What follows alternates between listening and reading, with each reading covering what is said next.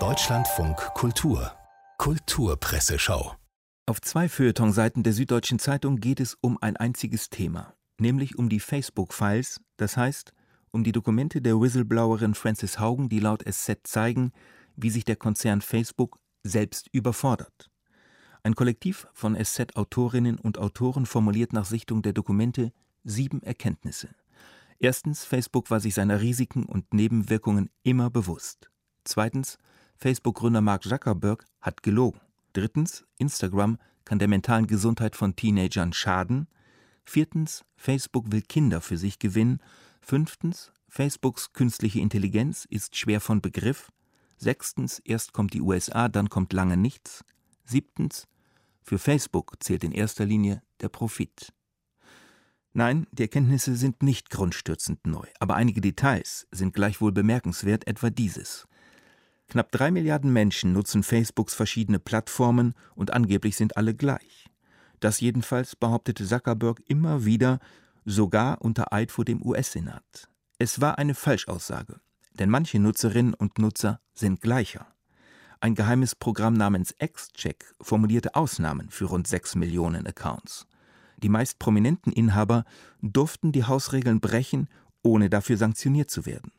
Dazu zählte etwa der Fußballer Neymar, der in einem Livestream den Klarnamen und Nacktbilder einer Frau zeigte, die ihm Vergewaltigung vorwarf. So die SZ unter Rückgriff auf die Dokumente der Whistleblowerin Frances Haugen. Wichtiger als die Facebook-Files sind für Österreich die Chatprotokolle, aus denen ersichtlich wurde, wie Ex-Kanzler Sebastian Kurz mit den Seinen kommuniziert hat. Vor diesem Hintergrund beleuchtet Isolde Charim in der Tageszeitung das Bild, das Kurz seit dem Rücktritt abgibt. Politik ist in ihrer theatralischen Dimension nicht zu überbieten. Gerade wenn alles auffliegt, wird ihre Inszenierung sichtbar. Die Inszenierung liefert die symbolische Fassade der Politik. Fällt diese, verkehrt sich das, was bisher als Ausweis von Kurzbefähigung zum Kanzler galt, ins Gegenteil. Plötzlich erscheint der, der gerade noch als Talent galt, nur mehr als wandelndes moralisches Defizit. Ganz ohne Fassade ist der Politiker Kurz nicht mehr doppelt. Nun sieht man bei jedem Auftritt die nackte Machtgier. Nun schwingt, wenn er spricht, stets der freche Tonfall aus den Chats mit. Sein eigenes Ich jenseits der Fassade fällt nun wie ein Schatten auf den Politiker. Und das macht Kurz untragbar, meint die Taz-Autorin Isolde Charim. Was die Frankfurter Allgemeine Zeitung angeht, wissen wir heute angesichts lauter lesenswerter Artikel nicht, welchen wir hier vorstellen sollen, darum folgendes. Wenn Sie gegen die Legalisierung von Cannabis sind, und erst recht, wenn Sie dafür sind, lesen Sie Die Profite der Prohibition. Claudius Seidel steigt tief ein in den Drogen- und Kriminalitätskomplex und resümiert Liberal, jedenfalls für die Konsumenten, sind die Verhältnisse, die wir haben. Vernünftig wäre es aber, sie zu ändern. Wenn Sie Johann Sebastian Bach lieben und Musikgeschichte, Musiktheorie, vor allem aber Musikpraxis schätzen, lesen Sie das Interview, das Jan Brachmann mit Daniil Trifonow führt.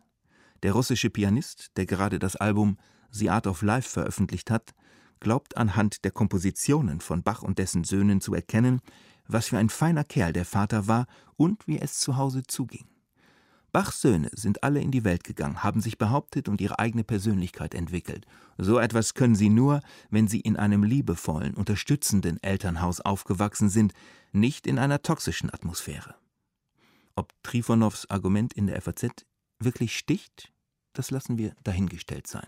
Und selbiges gilt auch für das Argument von Literaturnobelpreisträger Orhan Pamuk, der unter der Überschrift Venedig ist überall behauptet, diese Stadt zu retten heißt, die Menschheit zu retten.